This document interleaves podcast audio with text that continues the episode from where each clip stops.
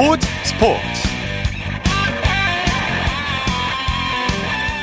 여러분 안녕하십니까? 아나운서 이창진입니다. 여자 프로배구의 인기가 날로 치솟고 있습니다.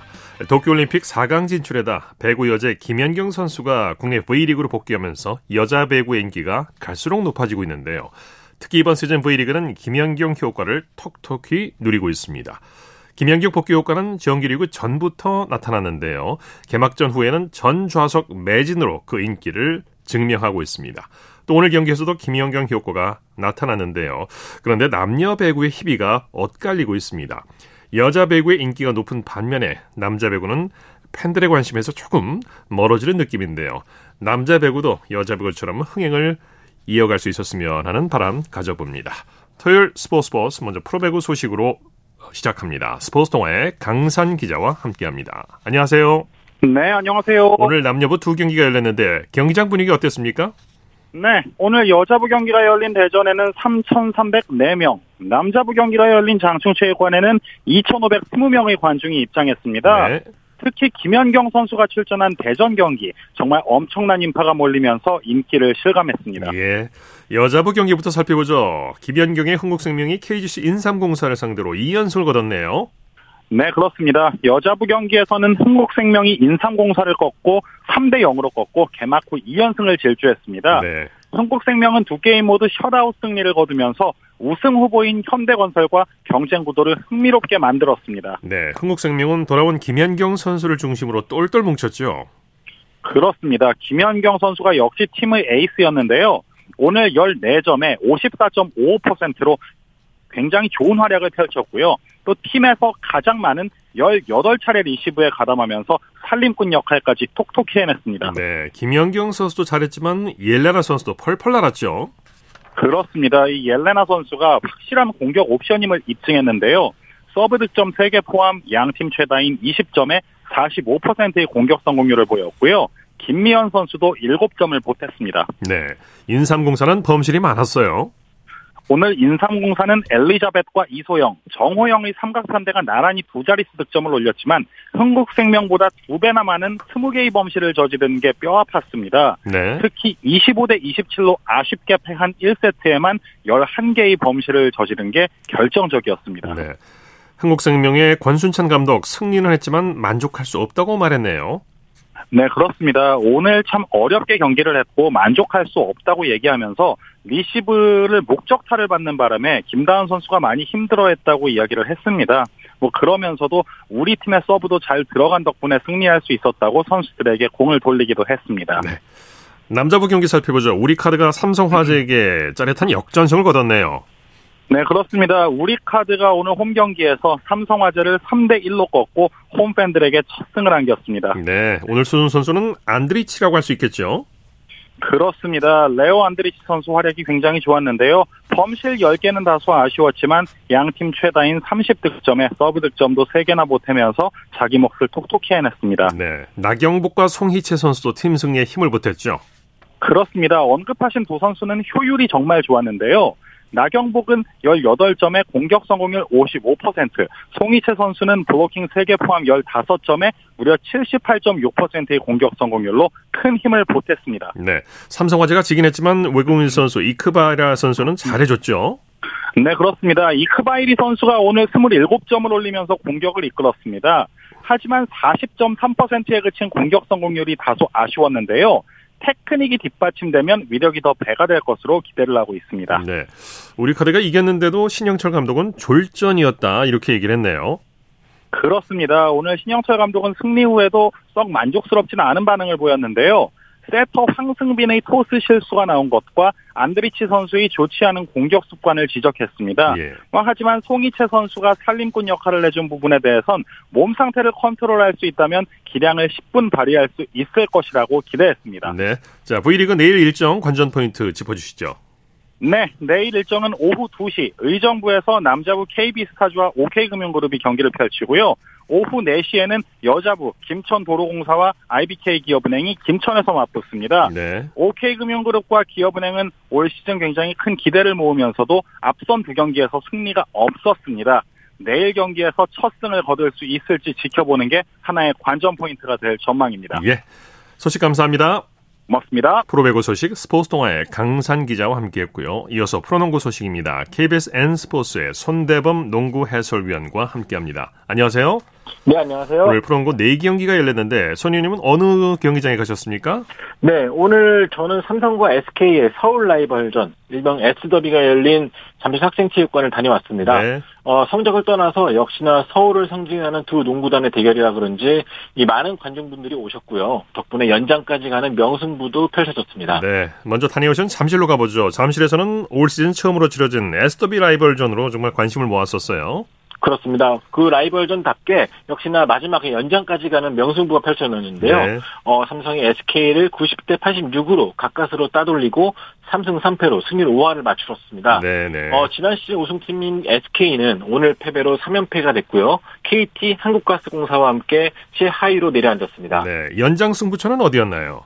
네, 오늘 경기는 이 어느 한 팀도 주도하지 못하는 그런 접전이었습니다. 이 삼성이 4쿼터 막판에 이정현을 앞세워 승기를 잡는 듯 했는데 이 SK의 김선형과 허일영을 막지 못하면서 어, 결국 승부가 연장까지 갔거든요. 예. 어, 하지만 연장전에서 이 오늘 주전으로 출전했던 이호연 선수가 중요한 레이업을 놓고 또 이정현 선수가 이름값을 해주면서 이 삼성 팬들에게 잊지 못할 승리를 선사했습니다. 네, 말씀하신 대로 이정현 선수가 해결사 역할을 해줬어요. 그렇습니다. 오늘 이정현 선수가 사실은 이번 시즌 초반이긴 하지만 유독 슛감이 좀 안 따라줬거든요. 하지만 역시나 승부처가 되자 이 국가대표다운 면모를 보여줬는데요. 이 4쿼터와 연장에서만 득점을 집중시키며 14득점을 올렸고요. 예. 또 테리 선수가 19득점, 데릭슨 선수가 14득점을 보탰습니다. 네. 신생팀 캐롯의 질주가 무섭네요. KT를 꺾고 3연승을 거뒀죠. 그렇습니다. 말씀하신 대로 신생팀 캐롯의 돌풍이 무서운데요. 오늘 KT 원정 경기에서 75대 69로 승리하면서 이 3연승과 함께 전체 2위에 올랐습니다. 네, 캐롯은 내 외곽의 조화가 아주 좋았어요. 네, 오늘 캐롯이 1쿼터부터 27대 13으로 리드를 잡으면서 이 수월하게 경기를 가져갔는데요. 어, 여기에는 말씀하신 대로 외곽을 거뒀던 거들었던 2년차 이정현 선수가 20득점으로 활약한 게 컸고요.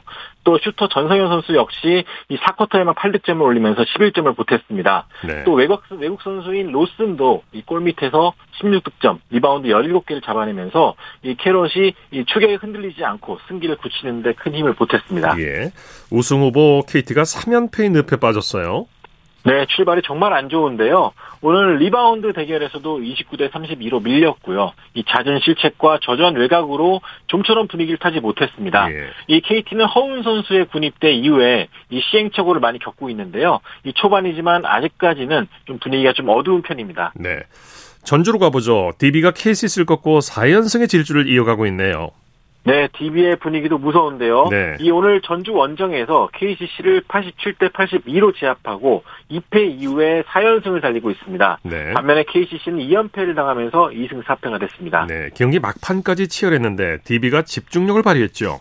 네, 어, 오늘 KCC의 추격세도 무서웠지만 DB 역시 내 외곽의 화력이 좋은 덕분에 이 마지막 추격을 따돌릴 수가 있었습니다. 네. 이 필리핀 선수인 알바노와 또 MVP 출신인 두경민 선수가 서로 좋은 조화를 이루었고요. 또 외국 선수인 에르난데스 역시 이 아직은 기대에 못 미쳤지만 그래도 전반적으로 분위기를 잘 끌어준 덕분에 이 경기 막판 접전을 따돌리고 승리할 수 있었습니다. 네, 선수의 자세한 활약 내용 전해주시죠. 네, 이 아시아 쿼터로 영입한 필리핀 선수, 이 알바나 선수가 26득점으로 팀의 공격을 진듯이 이해했습니다. 네. 이 선수의 개인기가 상당한데요. 오늘도 KCC의 수비를 잘 흔들어줬고요. 또한 지난 여름에 FA로 영입한 이 최승욱 선수가 이 DB의 효자선 역할을 제대로 해놓고 있는데요. 오늘도 9득점에 리바운드 4개, 스틸 2개로 기록 이상의 존재감을 보여줬습니다. 네, DB 이상범 감독 아주 기분 좋은 4연승을 거뒀는데 인터뷰에서 뭐라고 얘기했습니까? 네, 오늘 승리의 비결로 두 가지를 꼽았습니다. 이 먼저 수비, 어, 수비에서 선수들이 모두 다 몸을 좀 아끼지 않고 투지를 잘 보여준 점을 칭찬을 했고요. 네. 또 자신감을 꼽았는데요. 이 승리를 거듭할수록 선수들이 이 공격에서 자신감을 좀 얻는 것 같다면서 이 만족감을 보였습니다. 네. 여자 프로농구는 내일 개막하죠? 그렇습니다. 여자 프로농구도 마침내 여섯 개 구단이 대장정에 오르게 됩니다. 내일은 신한은행과 KB스타스의 어, 개막전이 준비되어 있는데요. 네. 오후 2시에 인천 도원체육관에서 열리거든요. 네. 어, 신한은행 같은 경우는 김소니아와 김진영, 구슬 등 새로운 스타를 영입하면서 이 전력이 더 두꺼워졌고요. KB는 박지수 선수가 합류하지 못했지만 역시나 강이슬, 김민정, 허예은 등 국가대표 선수들이 많기 때문에 어, 상당히 흥미로운 대결이 될 것 같습니다. 네. 자, NBA 소식 살펴볼까요? 자, 명가 LA 레이커스가 개막 5연패를 당했네요. 네.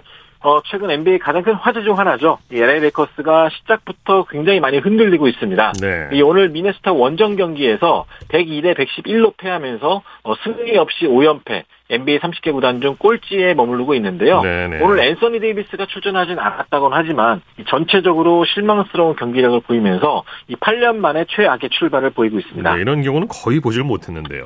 LA 레이커스가 왜 이렇게 부진한 걸까요?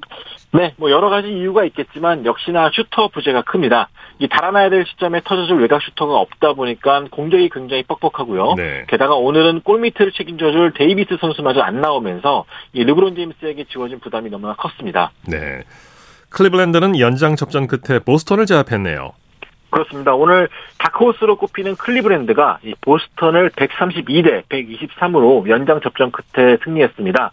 이 오늘 경기에선 새로운 역사가 하나 나왔는데요. 이 도노반 미첼 선수와 캐리스 르버트 이 두 선수가 나란히 41점씩을 기록했습니다. 이 한 팀에서 한 두 명이 나란히 41점씩을 올리는 건 흔치 않은 일인데요. 그렇죠. 어 굉장히 역사적인 기록을 세우면서 네. 이 보스턴의 콤비 제이슨 테이텀과 제일런 브라운을 아, 자- 제압했습니다. 네, 두 선수가 40점 이상씩 득점을 하면 당해낼 수가 없죠. 네. 자, 그 밖에 다른 경기 소식도 정리해 주시죠.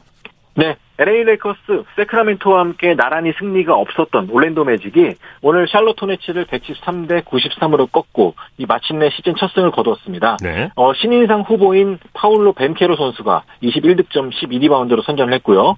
어, 필라델피아는 조엘 엠비드 선수가 무릎 부상으로 결장했지만 이 토론토 랩터스를 112대 90으로 대파했습니다. 네. 어, 타이리스 맥시 선수가 44득점으로 맹활약했습니다. 네. 내일 국내 프로농구 일정 경기 포인트 접- 짚어주시죠. 네, 내일 남자 프로농구 3경기가 예정돼 있는데요. 어, KGC 인삼공사와 KT, 그리고 캐롯과 한국가스공사가 각각 2시에 경기를 치르고요. 현대모비스와 LG가 맞붙게 되는데, 어, 이 경기를 주목하셔야 됩니다. 이 LG와 모비스 경기에서 이 사상, 사상 첫 쌍둥이 형제 간의 대결이 열립니다. 네. 어, 형, 조상현 감독, 동생 조동현 감독이, 어, 이번 시즌 처음으로 맞붙게 되는데, 어, KBL 역사상 처음 있는 형제 간의 대결입니다. 네, 소식 감사합니다. 고맙습니다. 농구 소식 KBS N스포츠의 손대범 농구 해설위원과 살펴봤습니다.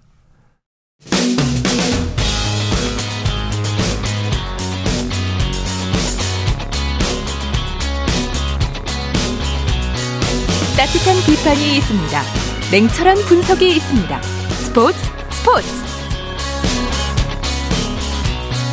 토요일 스포츠 스포츠 생방송으로 함께하고 계십니다. 9시 33분 지나고 있습니다. 이어서 축구 소식 전해드립니다. 중앙일보의 박린 기자와 함께합니다. 안녕하세요. 네, 안녕하세요. 자, 국내 프로축구 승격과 강등이 가려졌는데요. 먼저 수원 삼성이 극적으로 1부 리그에 잔류했죠. 네, 맞습니다. 일단은 올 시즌 K리그 1 12와 11위가 어, K리그 2 팀들과 홈앤 어웨이 경기를 치러서 어, 승강을 가리는 방식이었는데요. 네. 어, K리그 1 12 수원 삼성이 그 홈에서 열린 승강 플레이오프 2차전에서 연장 끝에 K리그 2 안양을 2대 1로 꺾었습니다. 네. 어, 1차전에 득점 없이 비겼던 수원은 1, 2차전 합계 2대 1로 어, 극적으로 잔류에 성공을 했습니다. 네. 자세한 경기 내용 전해 주시죠. 네, 수원은 전반 17분에 안병준의 헤딩골로 앞서갔지만 후반 10분에 안양 아코스티에게 헤딩 동점골을 내주면서 승부가 연장으로 이어졌거든요. 네. 어, 연장 후반 종료 직전에 어, 수원 공격수 오영규 선수가 그 몸싸움을 이겨내고 어, 헤딩슛으로 어, 극적인 골을 터뜨리면서 어, 승부에 또 마침표를 찍었습니다. 네. 오현규 선수가 벼랑 끝에 몰렸던 명가 수원을 구해냈네요. 네, 그렇습니다. 사실 수원은 리그를 네 차례나 제패한 명문 구단이지만 어, 최근에 좀 투자를 줄이면서 선수 영입도 좀 제대로 못했거든요. 어, 그러면서 리그 12로 승강 플레이오프까지 떨어졌는데 어, 21살 오영규 선수가 정말 극적인 극장골을 터뜨리면서 어, 팀을 좀 구해냈습니다. 네. 김천 상무와 대전 하나시티즌도 승격을 다퉜죠. 네, K리그2 대전이 그 원정에서 열린 승강 플레이오프 2차전에서 어, K리그1 김천을 4대 0으로 어, 대파를 했습니다. 그 앞서 1차전에서도 대전이 그 2대 1로 이겼었는데 6대 2를 만들었고요. 어, 대전이 2020년에 그 기업 구단으로 재창단한 뒤에 어, 정말 아낌없는 투자를 하면서 그 8년 만에 다시 1부 리그로 올라왔습니다. 네. 경기 내용은 어떻습니까? 네, 대전의 이진현 선수가 두 골을 몰아치면서 승격에 앞장섰습니다. 어, 전반전 선제골에 이어서 후반 8분에는 어, 그림 같은 왼발 프리킥 골까지 뽑아냈고요. 어, 대전이 두 골을 더 보태면서 어, 4골차 완승을 거뒀습니다. 네. 자, 프로와 아마를 망라해 축구 최강자를 가리는 FA컵 우승팀이 내일 결정이 되죠. 네, 맞습니다. 그 전북과 서울이 내일 오후 2시에 전주에서 축구협회 FA컵 결승 2차전을 치릅니다. 어, 그제 서울에서 열린 1차전에서는 양 팀이 2대 2로 비겼고요. 네. 그 원정 다득점 원칙에 따라서 그 원정에서 두 골을 넣은 전북이 좀 보다 유리한 상황이지만 어쨌든 어, 서울도 어, 물러설 수 없다는 입장입니다. 네. 전북과 서울 두 팀 모두 우승이 절실해요. 네, 일단은 전북 같은 경우에는 올 시즌 K리그 1 준우승에 그치면서 무관 탈출을 노리고요. 어, 그 동시에 통산 다섯 번째 FA컵 우승에 도전을 합니다. 어, 서울도 사실 올 시즌 리그 9위에 그치면서 뭐 가까스로 일부에 잔류를 했는데요. 만약에 서울이 내일 FA컵을 제패하게 된다면 내년 아시아 챔피언스리그 진출권을 따낼 수 있기 때문에 어, 양팀 다 물러설 수 없는 어, 그 한판 승부가 또 펼칠 것으로 예상이 됩니다. 네. 자, 해외 축구 소식 알아보죠. 잉글랜드 토트넘의 손흥민 선수가 잠시 후에 경기를 앞두고 있죠? 네, 약 1시간 25분 뒤입니다. 그 손흥민 선수가 한국 시간으로 오늘 밤 11시에 본머스와 프리미어리그 원정 경기를 치릅니다. 어, 토트넘이 최근에 좀 행보가 좋지 못합니다. 리그 2연패에 빠지면서 3위에 머물고 있고요. 어, 손흥민 선수도 지금 최근 4경기 연속 침묵 중이거든요. 예. 어, 오늘 밤에는 시즌 6호 골에 다시 한번 도전을 합니다. 네, 손흥민 선수가 본머스를 상대로 아주 강한 모습을 보여왔죠. 어, 네, 맞습니다. 뭐 지금까지 본머스와의 8경기에서 5골 2도움이나 올렸거든요. 네. 게다가 네. 본머스가 리그 14위를 기록 중인데 경기당 2골을 내주면서 어, 리그 최다 실점 팀입니다. 그렇기 네. 때문에 어, 오늘 밤에는 또 손흥민 선수의 발끝에 좀 기대를 걸어도 좋을 것 같습니다. 네. 이탈리아에서 벽이라는 애칭, 벽이라고 불리는 나폴리 김민재 선수도 오늘 경기를 앞두고 있죠. 네, 김민재 선수가 오늘 밤 10시에 그 사스올로와의 어, 세리에 A 홈 경기를 앞두고 있는데요. 조금 전에 어, 명단이 발표됐는데 변함없이 선발 출전을 그렇죠. 합니다. 네. 어, 나폴, 네, 나폴리는 올 시즌 리그에서 9승 2무로 선두고요. 어, 챔피언스 리그에서도 5연승을 기록 중이거든요. 어, 정말 김민재 선수가 그 철벽 같은 수비를 펼치고 있는데 어, 오늘 또 지지 않으면 무려 17경기 연속 어, 무패를 또 기록을 하고 있고요. 뭐 김민재 선수는 굉장히 뭐그 이탈리아에서도 굉장히 그 큰 주목을 받고 있습니다. 네, 앞에는 손흥민, 뒤에는 김민재 마음이 든든합니다. 이 김민재 선수를 향한 빅클럽의 관심이 벌써부터 뜨겁다고요. 네, 영국 언론에 따르면 잉글랜드 맨체스터 유나이티드와 또 손흥민 선수의 소속팀이죠. 어, 토트넘도 김민재에 관심을 보이는 것으로 알려졌습니다. 네. 어, 김민재 선수의 그 최소 이적료는 700억 원 안팎인데요. 그 바이아웃 조항상 그 다른 팀이 김민재와 협상할 수 있는 시간이 내년 7월 1일부터 네. 15일까지 보름뿐입니다. 그렇기 네. 때문에 어, 만약에 김민재 영입을 원하는 팀이 있다면 어, 그 보름 안에 정말 발빠르게 움직여야 될 것 같습니다. 네, 김민재 선수는 매 경기 몸값이 올라가고 있습니다. 자, 스페인에서 뛰고 있는 이강인 선수는 오늘 경기를 치렀죠. 네, 맞습니다. 그 한국 시간으로 오늘 새벽에 경기를 치렀고요. 어, 현재 스페인 마요르카 소속이고 어, 프리메라리가 에스파뇰과의 홈 경기에 선발 선발 출전해서 어, 1대1 무승부를 또 기여를 했습니다. 어, 사실 오늘 그 상대팀이 굉장히 이강인 선수를 집중 견제했거든요. 어, 그런데도 뭐 센스 있게 뭐 발 뒤꿈치 패스도 하고 오른발슛도 쐈습니다. 네. 좀 아쉽게 공격 포인트를 올리지 못했지만 후반 뭐 42분까지 어, 제 몫을 충분히 해줬고요. 어, 마요르카는 지금 이강인 선수가 굉장히 뭐 에이스 역할을 해주고 있는데 올 시즌 3승 3무 5패로 12위를 기록 중입니다. 네. 북한 축구 대표팀 출신 정대세 선수가 현역 은퇴를 선언했군요. 네, 일본 제일 그 투리그죠. 그 2부 리그 마치다 젤비아가 어, 정대세가 그 올 시즌을 끝으로 현역에서 은퇴한다. 또 이렇게 어, 구단 홈페이지를 통해서 발표를 했습니다. 어, 정대세 선수도 그 열심히 달린 17년 이제 어, 종료 위스를 불고 끝낸다. 이렇게 은퇴 소감을 밝혔고요. 어, 올해 38살인데도 그 올 시즌도 6골을 뽑아내면서 좀 변화없는 활약을 펼쳤지만 예. 어, 고심 끝에 또 축구화를 벗기로 어, 결정을 했습니다. 네, 정대세 선수는 북한, 한국, 일본에서 다 뛴 선수죠. 네, 뭐 정확히 알고 계신데요. 일단은 할아버지 고향은 한국의 경북 의성입니다. 그 태어난 곳은 일본 나고야고요. 예. 어, 일본 제1리그에서 굉장히 오랫동안 활약을 했고요. 어, 그리고 북한 대표팀 소속으로 2010년 남아공 월드컵에 어, 출전을 했습니다. 그리고 2013년부터는 2년 반 동안 또 우리나라 K리그 수원 삼성에서 어, 활약을 했거든요. 어, 북한과 한국 또 일본 이 3개국을 오가면서 어, 굉장히 저돌적인 플레이를 펼치면서 어, 잉글랜드 공격수 루니에 빗대서 인민 루니라 불렸던 선수인데요. 어, 좀 17년 만에 어, 또 이제는 저 축구를 벗고 또 새로운 인생을 또 시작하게 됐습니다. 네, 소식 감사합니다. 네, 감사합니다. 축구 소식 중앙일보의 박민 기자와 정리해드렸고요. 이어서 프로야구 소식입니다. 스포츠 서울의 윤세호 기자와 함께합니다. 안녕하세요. 네, 안녕하세요. 자, 키움이 플레이오프 4차전에서 LG를 꺾고 3년 만에 한국 시리즈에 진출했죠? 그렇습니다. 어제 고척돔에서 열린 키움과 LG의 플레이오프 4차전에서 키움이 4대1로 승리하면서 시리즈 전적 3승 1패로 한국 시리즈에 진출했습니다. 네. 2019년에 이어서 3년 만에 한국 시리즈 무대에 다시 서는 키움이고요. 네. 창단 첫 우승에 도전을 합니다. 푸이그 선수가 4차전에서 결승포를 터뜨렸죠. 예, 1차전에 이어서 4차전에서도 LG 에이스 켈리 선수를 상대로 홈런을 친 푸이그 선수인데요. 예. 특히 이 4차전 홈런은 결승 홈런이라서 더 가치가 있었습니다. 네. 이번 플레이오프 시리즈에서 푸이그 선수는 타율 4할 6푼 1위, 2홈런 5타점으로 활약을 했습니다. 네. 키움의 이정후 선수가 플레이오프 MVP에 선정이 됐죠. 예, 사실 뭐 올해 정규 시즌 MVP 수상도 이정호 선수가 굉장히 유력한 상황인데요. 네, 이제 플레이오프 MVP에 또 한국 시리즈 MVP까지 정말 MVP를 예. 계속 바라보고 있는 이정호 선수입니다. 어, 좀 뭐 흥미로운 부분이 있다면은 아버지 이종범 감독도 현역 시절인 1993년과 97년도에 한국 시리즈 MVP를 수상을 했어요. 예. 어, 작년에 이 부자 타격왕, 역사상 첫 번째 부자 타격왕을 이룬 좀, 정말 대단한 부자인데, 네. 올해 사상 첫 부자 한국 시리즈 MVP도 바라보고 있습니다. 아버지를 능가하고 있는 중입니다. 그렇습니다. 네. 키움이 한국 시리즈에 진출한 비결을 좀 살펴보죠. 어, 젊은 선수들이 뿜어내는 무한 에너지가 아닐까 싶습니다.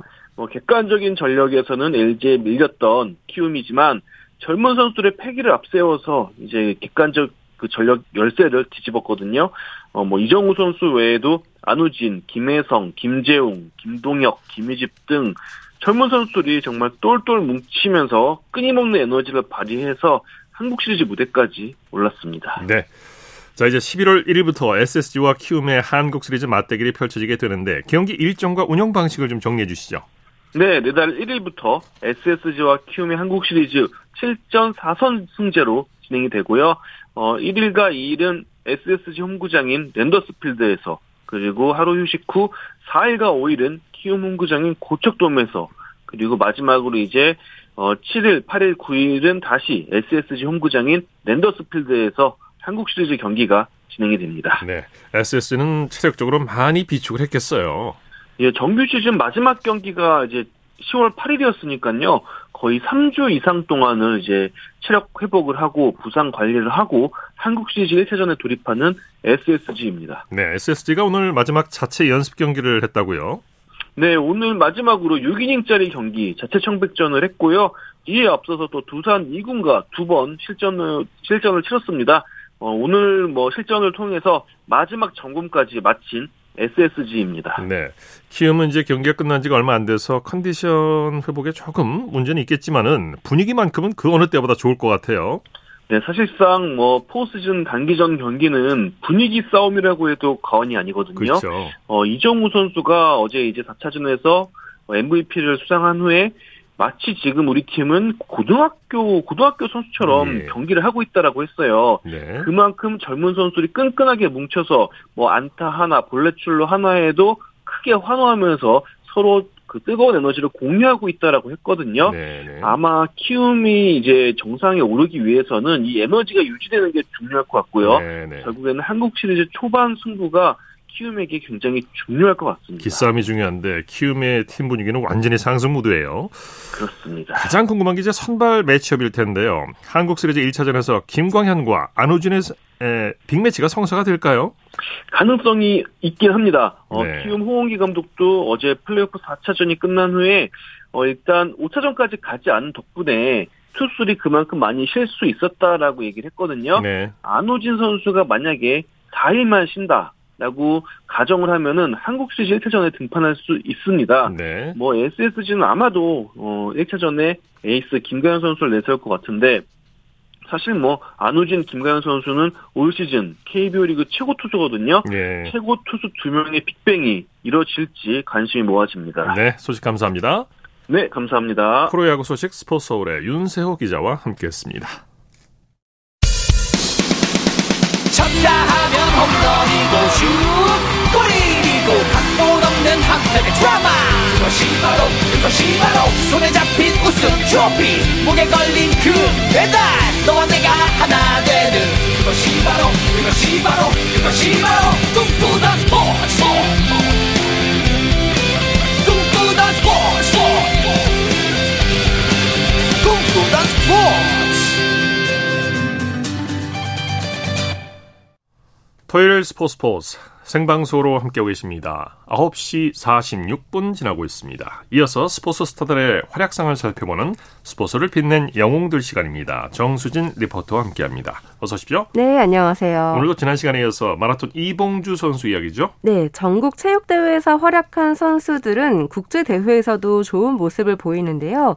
이봉주 선수도 93년 전국체전 MVP였잖아요. 예. 이후 98년 방콕 아시안게임에서 금메달을 목에 걸었고 3년 후에는 또 한국 육상에 한 획을 그었습니다. 네, 이봉주 선수가 2001년도에 한국 마라톤 역사에 한 획을 긋죠. 네, 제 105회 보스턴 마라톤 대회에서 가장 먼저 결승선에 들어오면서 예. 우승을 했는데요.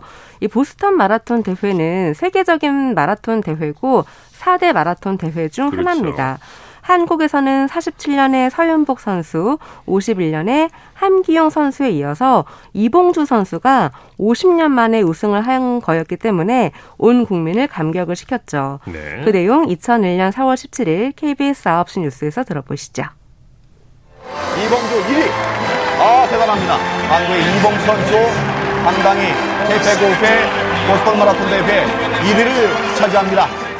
40km 넘어, 넘어서 그때부터는 아 내가 이길 수 있다라는 그런 자신감이 많이 생겼습니다.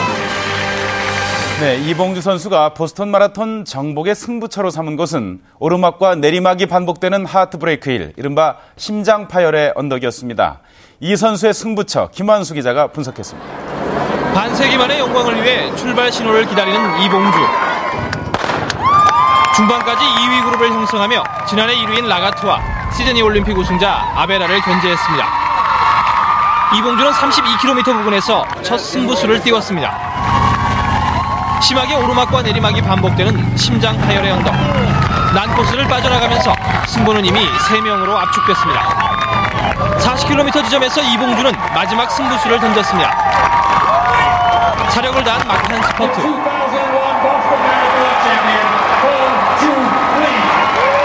이봉주는 결국 두 차례 난코스에서 공격적인 레이스를 펼쳐 47년 서윤복, 50년 함기용에 이어 51년 만에 보스턴 월계관의 주인공이 됐습니다. 네, 이봉주 선수가 하트브레이크 힐, 심장 터지는 언덕을 잘 넘었어요. 그야말로 한국 마라톤의 영광이었기 때문에 이봉주 선수가 한국에 왔을 때는 카 퍼레이드를 하기도 했습니다. 예. 네. 이후 이봉주 선수의 행복에, 행보에 대해서도 많은 관심을 보였죠. 네, 팬들이. 2002 부산 아시안 게임에서도 2연패를 달성했는데요. 하지만 계속되는 부진과 발바닥 부상 때문에 힘든 시기를 겪 었는데 그래도 2007년에는 서울 국제 마라톤에서 2시간 8분 4초를 기록하면서 역전 우승을 차지했습니다. 예. 이후 2009년 제90회 전국체전에서는 2시간 15분 25초로 완주를 했는데요. 그렇게 우승을 함과 동시에 만 39세의 나이로 현역 생활을 마무리했습니다. 예. 네. 이봉주 선수의 애칭이 봉달인데. 네, 봉달이요. 예, 그동안 참 많이 달렸습니다. 네, 그래서 국민 마라토너로 불렸는데요. 이 이봉주 선수의 은퇴 경기를 2009년 10월 21일 KBS 8시 뉴스타임에서 들어보시죠. 혼신의 힘을 다한 역주 국민 마라토너 이봉주 선수는 한순간도 선두를 놓치지 않았습니다. 자, 이봉주 선수 2위 올인하고 있습니다. 고향을 위해 뛰고 싶다던 국민 마라토너 이봉주 선수. 오늘 기록은 2시간 15분 25초. 부록의 나이에 일궈낸 마지막 41번째 풀코스 완주 역시 세계 마라톤 역사에서 찾기 어려운 대기록입니다. 정체전에서 인연이 많은 것 같아요. 그래서 뭐 어쨌든 잘 마무리를 잘 하게, 하게 돼서 지난 1990년 생애 첫 마라톤 풀코스에 도전하며 시작된 마라톤 인생. 이렇게 지나온 세월이 벌써 20년이나 됐습니다. 평발이라는 약점을 딛고 세계 무대에 섰지만 소속팀과의 결별, 발바닥 부상으로 시련을 맞기도 했습니다. 앞으로도 마라톤 발전을 위해서 더 노력할 것이고 후배들을 위해서 정말 힘이 되는 선배가 되겠습니다. 감사하다는 말씀 드리고 싶고요. KBS 뉴스 류성입니다. 네, 이봉규 본인의- 네, 울먹이는 모습이었어요. 맞습니다. 네. 본인의 이름을 본격적으로 알렸던 것도 전국체전이었고 네. 은퇴 경기도 전국체전에서 했고 이 이봉주 선수와 전국체전은 깊은 연이 있는 것 같습니다. 아까 말씀하신 것처럼 은퇴식을 했을 때 눈물을 참지 못하는 모습이 기억에 남아요. 네, 네. 은퇴식에서 했던 말처럼 후배들을 위해서 또 좋은 일을 위해서 활발히 활동하기를 많은 팬들이 바랬는데 네. 건강이 많이 안 좋아졌어요. 네, 근육 긴장 이상증이라는 난치병으로 허리가 굽고 통증에 시달리기도 했는데요. 예. 최근에는 많이 나아졌다고 합니다. 이제 네. 운동 때문에 아무래도 네. 음, 네, 많은 분들이 이봉주 선수가 다시 뛰는 모습을 예. 기대하고 있거든요. 네. 그래서 지난해에는 이 투병 이후 처음으로 감동의 레이스를 펼쳤고요. 함께 달려준 분들을 위해서 반드시 이겨내겠다고 다짐하는 모습이었습니다. 예. 관련 내용 2021년 11월 25일 KBS 9시 뉴스로 들어보시죠. 국민 마라토너 이봉주가 한국 육상의 미래 비웨사와 나란히 뛰기 시작합니다. 몸은 여전히 불편해 보였지만 투병 이후 처음인 달리기는 간절히 원했던 순간입니다. 스포츠 선수, 육상 동호인들과 함께한 희망의 레이스에서 마지막 200m를 장식했습니다. 비회사와 손을 맞잡고 결승선을 통과하는 순간 뜨거운 박수가 쏟아졌습니다. 이봉주는 비회사를 끌어안으며 뜻깊은 완주를 기념했습니다.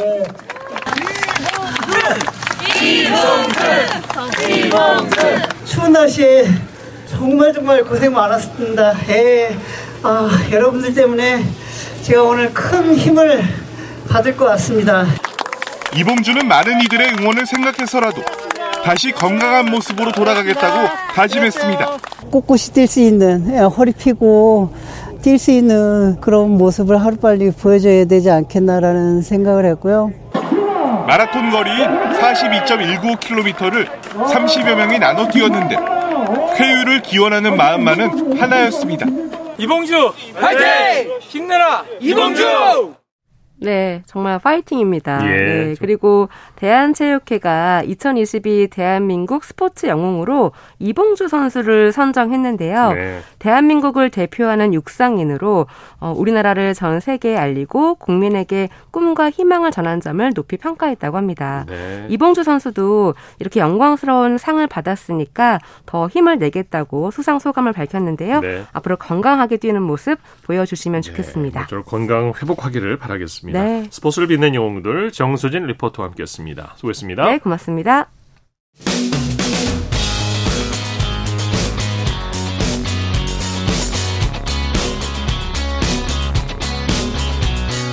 따뜻한 비판이 있습니다. 냉철한 분석이 있습니다. 스포츠 스포츠 이어서 다양한 종목의 스포츠 소식을 전해드리는 스포츠 와이드 시간입니다. 이혜리 리포터와 함께합니다. 어서 오십시오. 네, 안녕하세요. 먼저 축구 이야기 해보죠. KBS 월드컵 해설을 함께할 구자철 위원 소식 준비하셨다고요? 네, 지난 월요일 오전에 온라인 중계로 진행된 KBS 2022 카타르 월드컵 중계진 기자 간담회에서 구자철 해설위원이 다음 달에 개막하는 이 카타르 월드컵을 앞두고 현역의 강점을 살린 전고 또 감각적인 이런 해설을 선보이겠다고 다짐했습니다. 네. 지난 24일 월요일 KBS 9시 뉴스입니다. 올 시즌 최종전에서 챔피언 울산을 상대로 집념의 해독골을 뽑아낸 구자철. 야심차게 국내 무대에 복귀했지만 시즌 내내 부상으로 신음했던 구자철은 마지막 순간 화려한 부활을 알렸습니다. K리그 최종전에서 복귀골을 신고한 선수 구자철은 곧바로 정장으로 갈아입고 월드컵 해설위원으로 변신했습니다. 예, 제주 유나이티드에서 어제 시즌을 마치고 이 자리에 돌아온 예, 구자철입니다. 지금 현재 축구의 트렌드를 잘 알고 있다라고 생각을 했기 때문에 그것을 얘기해야겠다라는 자신감과 생각으로 해설을 하겠다라고 생각을 했습니다.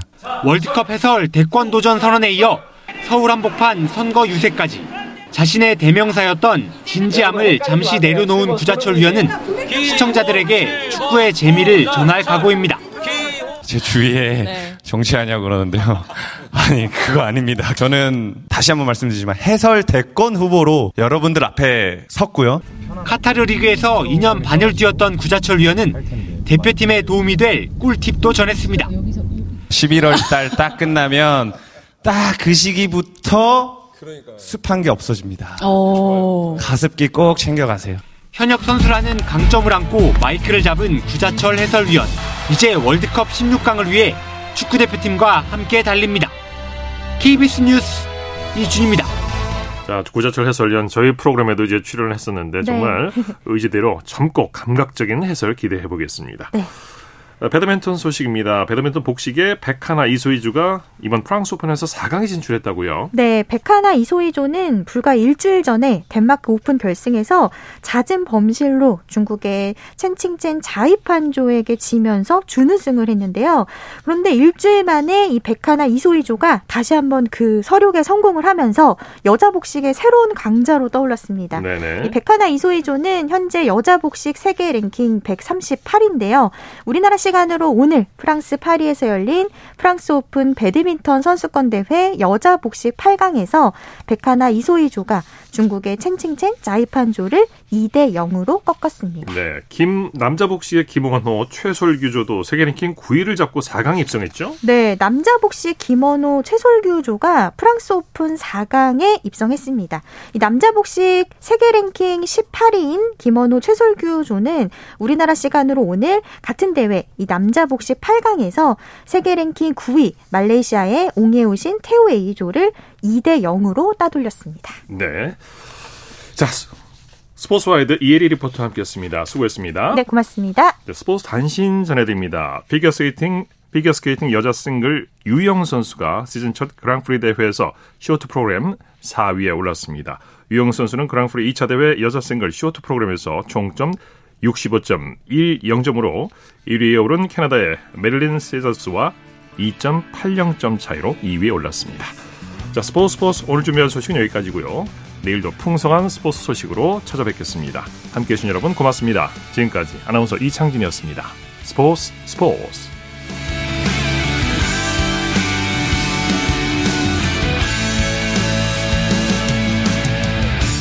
As the sun goes down in front of me, reminds me where I wanna be. With you and.